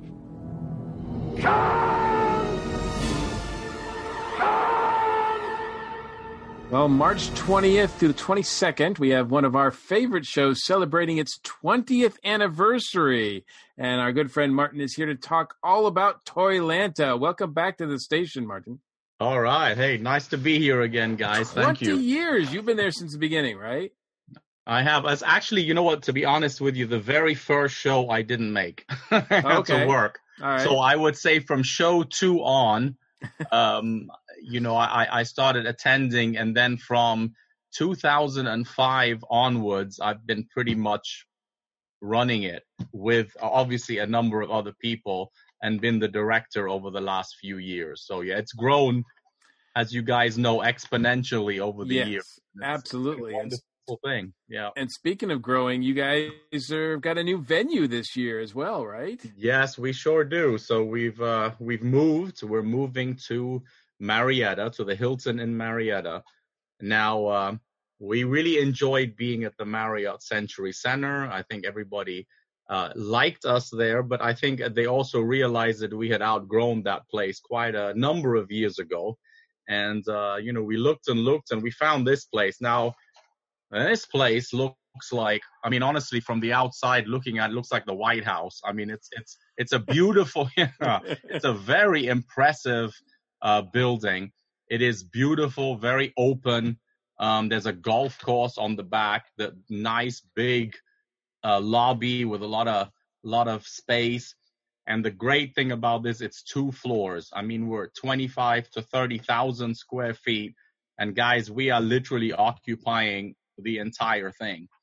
Um, the fun thing this year, because we've grown and because we have more access to space, we've also introduced a number of new events that are happening there. And so, you know, we're very excited about that for sure. Absolutely. Well, yeah, let's get to it. Let's talk about some of those. I mean, obviously, you're going to have the uh, traditional events that people are are used to at uh, you know from all the back in the day of JoeLanta to now Toylanta.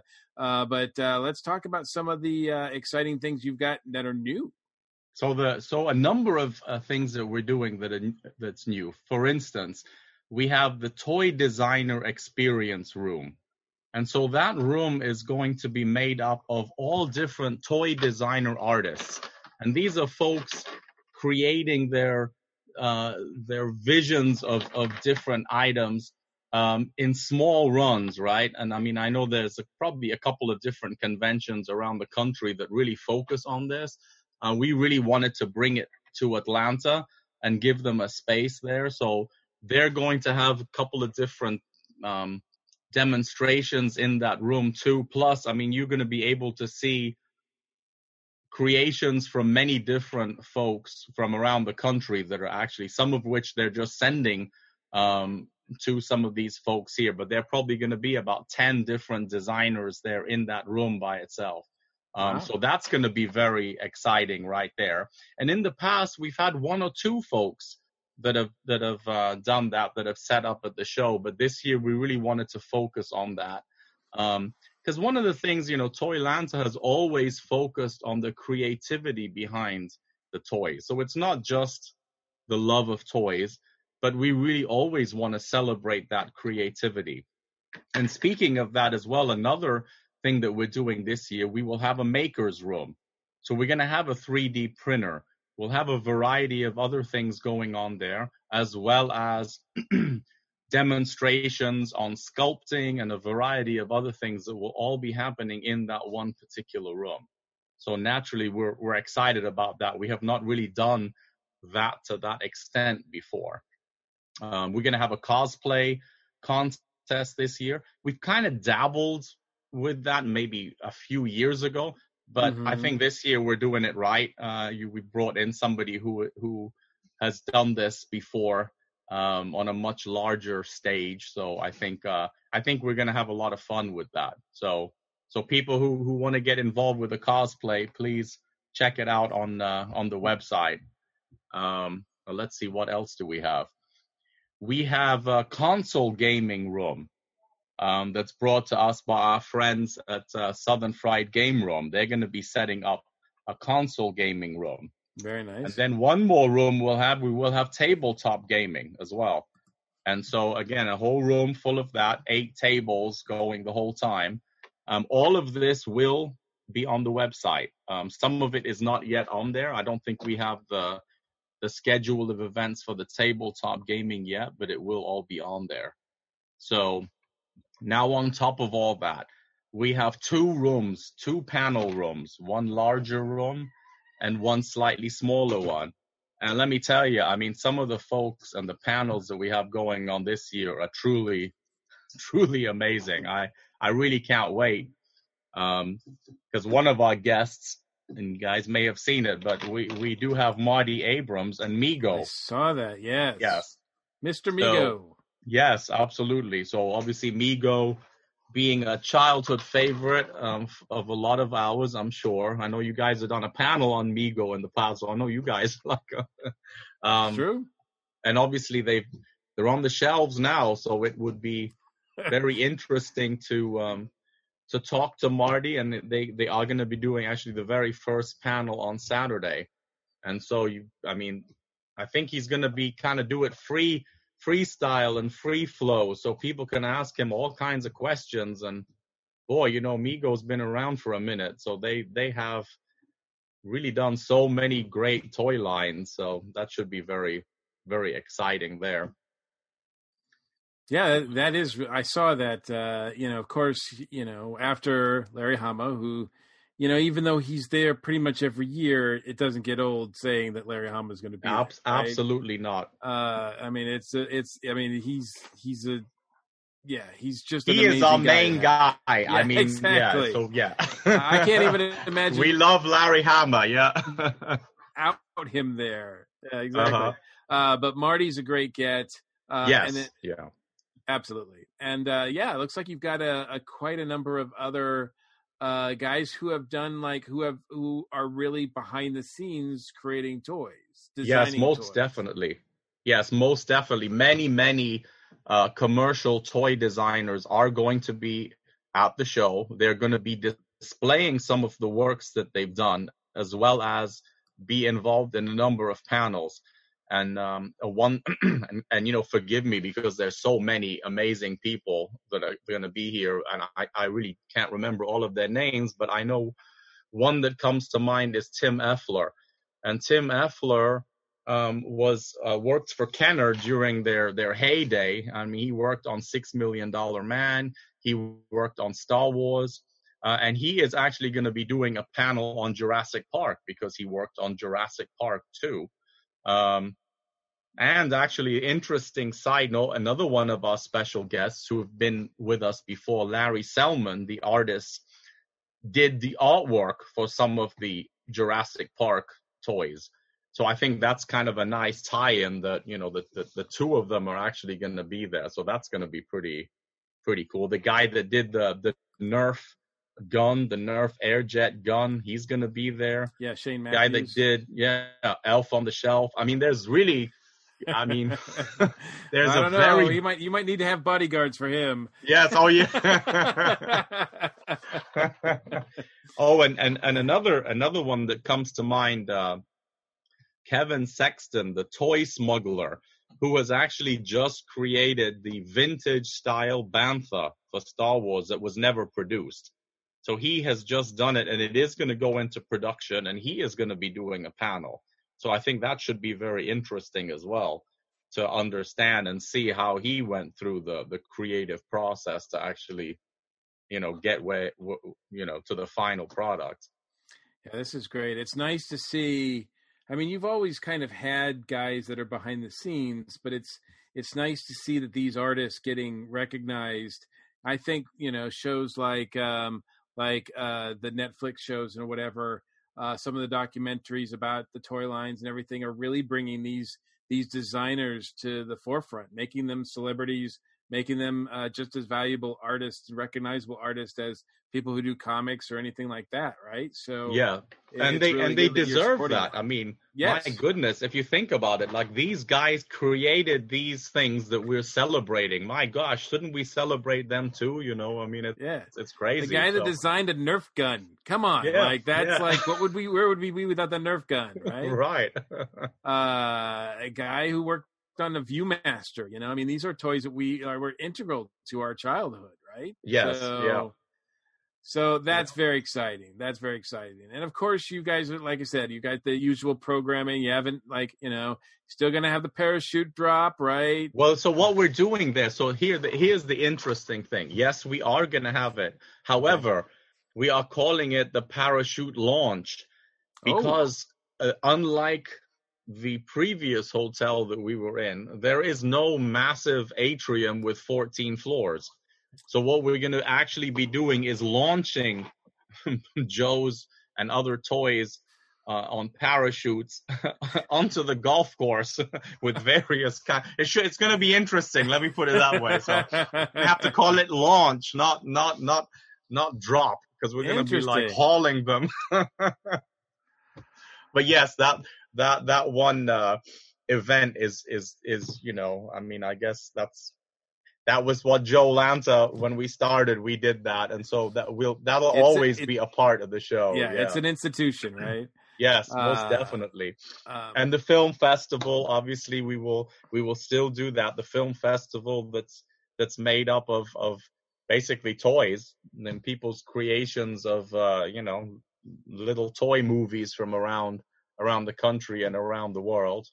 Um, we'll still have uh, a great uh, house band, I guess we call them Radio Cult. Sure, Radio Cult, yep. Possum King and Ramblers, yes. and Ukuleles Attack, Sarsaparilla, yes. the whole crew, right? Yeah, so Sarsaparilla will be serenading everybody in line on on uh, Saturday morning, you know. So yeah, it's uh it's a great atmosphere um it's a great celebration of toys uh, both past present and uh and a look at you know what's what's what's going to happen in the future now which is really exciting. So yes most uh, definitely. and it's definitely i mean look this is for collectors sure but it's really also i mean bring the whole family because this is a great afternoon. This is you know you come in you look at toys you have you know you can show your kids stuff that you grew up with you know like and they still hold up. A lot of these toys that uh, we grew up with are still like you know making kids happy today right? So yeah most definitely yeah. And uh, that's one of my that's one of my i guess most favorite treasured moments from the show is seeing that is seeing families with kids and parents pointing things out like that. I mean that and people just seeing things that they didn't know they were looking for or didn't realize, oh my gosh, I remember that. And now yes. they're really happy and they're eight years old again. And hey, man, the world is good, you know? every, every, it happens every year and it always takes me by surprise. I never know when it's going to happen, but at some point when I'm on the exhibitor floor, at some point looking around, I'll, something will catch my uh, eye and I'll be like, man, I haven't seen one of those in 30, 40 years. You know, it's yep. like, it's, it's a great feeling too. And then it's like, hmm, do I want to bring that home or you know like yeah uh, that, exactly. then that then, then that's a different conversation. But um well we're excited for the the new venue. We're excited to to for the new panels and the new guests. And we're excited because uh we'll be participating as well. Uh, most definitely. Uh, earth station one will be hosting a panel that we'll be recording. Uh we're gonna have a toy fight. We're gonna decide uh, a tournament style. What is the best 80s uh action figure line So we're going to have a great panel to do that. It's going to be a lot of fun, and that's going to be on Sunday, if I'm not mistaken. So yeah. Uh, so come on out to Toylanta. It's in Marietta, Georgia now. Uh, it is again March 20th through the 22nd. Uh, tickets are still available, correct? That is correct. Yeah, and their tickets are available on Eventbrite, and you can obviously just go either to Eventbrite or directly to the website or on Facebook, any of those places. Well, we appreciate you joining us, Marten. Uh, we are definitely looking forward to Toylanta, which is happening again March 20th to 22nd. Uh, it is in Marietta, uh, Georgia, um, which is not that far from Atlanta. So there's no excuse. Anybody in the Atlanta area or beyond should definitely come check out Toylanta. It is one of three events that you can find me at in March, uh, believe it or not. Um, the first of which is going to be actually this weekend, March 6th through the 8th. It is Inuhele. It is a tiki event held at the Sheraton, downtown Atlanta. Um, it's going to be a great time. It's right near Trader Vic's. There's going to be music. There's going to be drinking. There's going to be there's going to be drinking. There's going to be did I say music? Did I say drinking? Yes. There's going to be all of that. A lot of uh, uh tiki-ness. Uh, there's going to be mugs. There's going to be uh, panel discussions. There's going to be actually presentations on uh, tiki culture as far as decor, clothing, uh, all sorts of things. There's a great tiki community in Atlanta, and it's just getting bigger and better every year. And uh, this is a celebration of that. So I hope to see you there. Uh, also, and then yeah, that is March again, sixth to the eighth, and then I, we've already mentioned Toylanta, which is happening the twentieth, twenty second, and then the final week of March is uh, the 28th, 29th, and that is SC Comic Con. That is in Greenville, South Carolina. And uh, we are definitely uh, going to be there. Mike and I are going to be representing. Uh, we'll actually have two tables. Uh, Mike will be representing the Earth Station One podcast as well as the ESO network, and I will be there uh, representing all and Tiki Zombie, et cetera, et cetera. And, you know, we might talk to each other. I don't know. We might see each other. Uh, I don't know. We'll see. But uh, it's a big show. Um, but uh, we'll definitely be participating in panels. So uh, we haven't got our panel schedule yet, but when we do, we will let you know as well as where you can find us. But uh, we haven't got our table assignments exactly yet either. So once that happens, we'll let you know where you can find us. But we hope that you'll come because it's one of our favorite shows of the year. So, um, and we hope to have Robert himself uh, talk all about it, um, hopefully in a week or so, so we can uh, tell you exactly what to expect this year from SC Comic Con. So those are the shows in March uh, that you can find us at. You can find me at. So if you've got a show that you want us to promote, or if you want to come on and, and, and rave about an event that you've been to, please reach out to us because we love talking about conventions.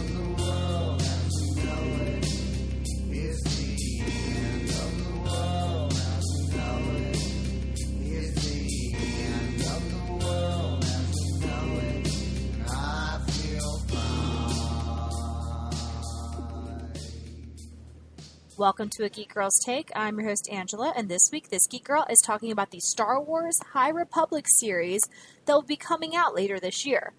Lucasfilms will be releasing a new publishing campaign for Star Wars later this year called The High Republic. I am really excited about this since the Star Wars novels were always some of my favorite books growing up. This series is supposed to be set 200 years before The Phantom Menace, and will totally have new Jedi, smugglers, and bounty hunter stories to go along with it. The books, and possibly comics, will have new adventures with these characters, which will be for children, they'll have YA stories, and adult stories. So they're making it to be super inclusive for these books coming out. The artwork for the books and the covers so far looks really, really awesome. And I guess they've also gone as far as having a lot of the classic Star Wars storyboard artists come in and do some character designs as well. As of right now, these series will not overlap with the already planned TV shows and movies. So, this gives the authors and the other creators a lot of freedom to create some really great stories without stepping on any toes or having to have specific guidelines that they would if they were creating within the Rebels, Clone Wars, and Mandalorian like franchises. So, I am really pumped because basically we're going to be getting some Knights of the Old Republic style stories along with bounty hunters and outer rim stories of Jedi who have their adventures far away from the cities. So much to explore within this part of the Star Wars universe that we really lost a lot of when they took away the expanded universe from what Star Wars is now. Well, thanks for listening to a Geek Girl's Take. What will I talk about next week? Well, you're going to have to listen to find out.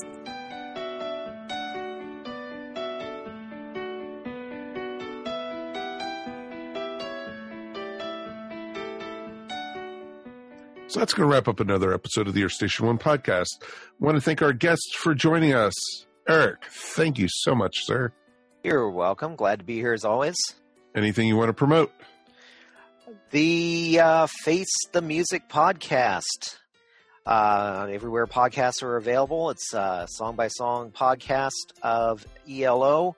I do that along with um, my co host, Eric Paul Johnson. And uh, that comes out every Saturday at midnight. Um, also, you can uh, type my name in Flickr to see my photography projects. And uh, every Sunday, 12 p.m. Pacific Time, 3 p.m. Eastern Time, it is Vinyl Casserole on maxradio.ca. Excellent. Thank you, as always, sir.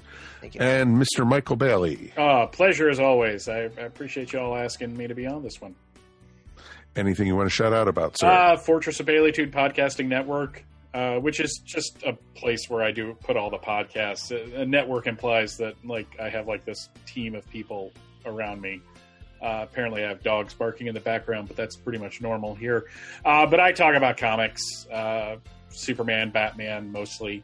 And every Tuesday night at 10:30 Eastern time, uh, that would be 7:30 Pacific. Steve Younis and I of the Superman homepage do WGBS Live, where I actually get on camera and do stuff, which makes me uncomfortable, but you know, I'm slowly getting used to it. So, but yeah, just uh, fortressofbaileytude.com.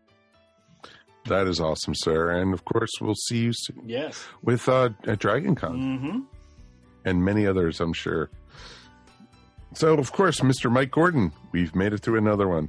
We did, and as always, it's my pleasure. Anything you're going to shout out about, sir? Uh, I do. Um, I got to sit down once again with uh, our one of our uh, movie crew, of course, Ashley Pauls, who's still uh, going west and talking about westerns. Uh, and this time, uh, we sat down and talked about Young Guns and recorded that discussion. Um, that is available only to ESO Network patrons, and that'll that's uh, released this week. So as you're listening to this, and if you look, it it's for all patrons, so it doesn't matter how much you uh, you know want to want to donate in our in our cause. Uh, you will get access to all of the um, episodes that uh, Ashley and I have done, as well as many, many, many, much, much more uh, material that we've released as well. So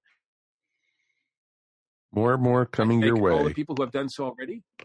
Yeah, I've, I thank all the people who have supported us already, and uh, it's a lot of fun. And and uh, we've still got a few more that uh, we're going to be recording as well. So um, um, it's always fun to talk to her. Oh, Ashley's always great, and it's always nice to be able to talk with her and open her eyes to new adventures. You know, you know. So you know, those millennials, you got to do it somehow. So it's a good thing, of course. Of course, I'm going to do a quick shout out. Pretty major loss we had today.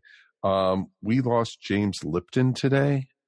Um, for those who don't know, James Lipton, for many, many years, was a host of Inside the Actors Studio, an amazing show that was on PBS. And he was one of the best interviewers ever.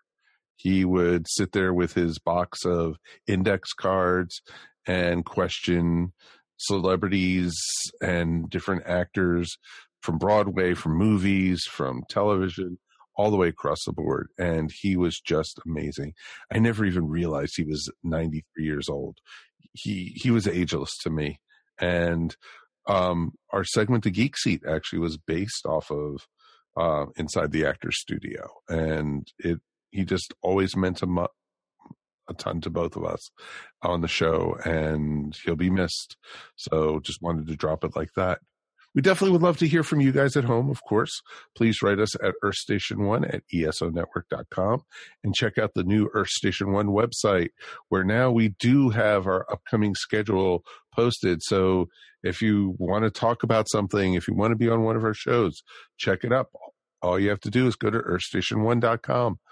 Check it out. It's definitely worth it. We're actually scheduled already through September. So, folks, you know, definitely check it out. So we will see you again next week. My name is Mike Faber. On behalf of myself, Mr. Mike Gordon, we'll see you here next time on the Earth Station One podcast. Peace. And we are done. Boom. Boom. You've been listening to the Earth Station One podcast, a show by fans for fans. If you enjoyed the show, please subscribe to our show up on iTunes or wherever fine podcasts are found. While you're up there, please rate us and remember to leave feedback. It would greatly be appreciated. And remember to tell your friends all about us while you're at it. Earth Station One is available on most social media sites where you can join some really great topics or chats. Help support our show by shopping through our Amazon.com link or purchasing very cool ESO Network clothing and merchandise at our TeePublic store. Links to both are found on the top of our ESO Network webpage. Become a patron of the ESO Network by backing us up on Patreon for as little as 25 cents a week. Go to patreon.com slash ESO Network to sign up. We want to hear from you. Please write us at earthstation1 at esonetwork.com or call us at 404 963 9057. Thanks for listening, and we'll see you next time here on the Earth Station 1 podcast. Peace, and we're done. This has been a broadcast of the ESO Network. Be part of the crew and help support our shows by donating to our ESO Patreon or by shopping through Amazon.com or the TeePublic store which can all be found at www.esonetwork.com. The ESO Network, your station for all things geek.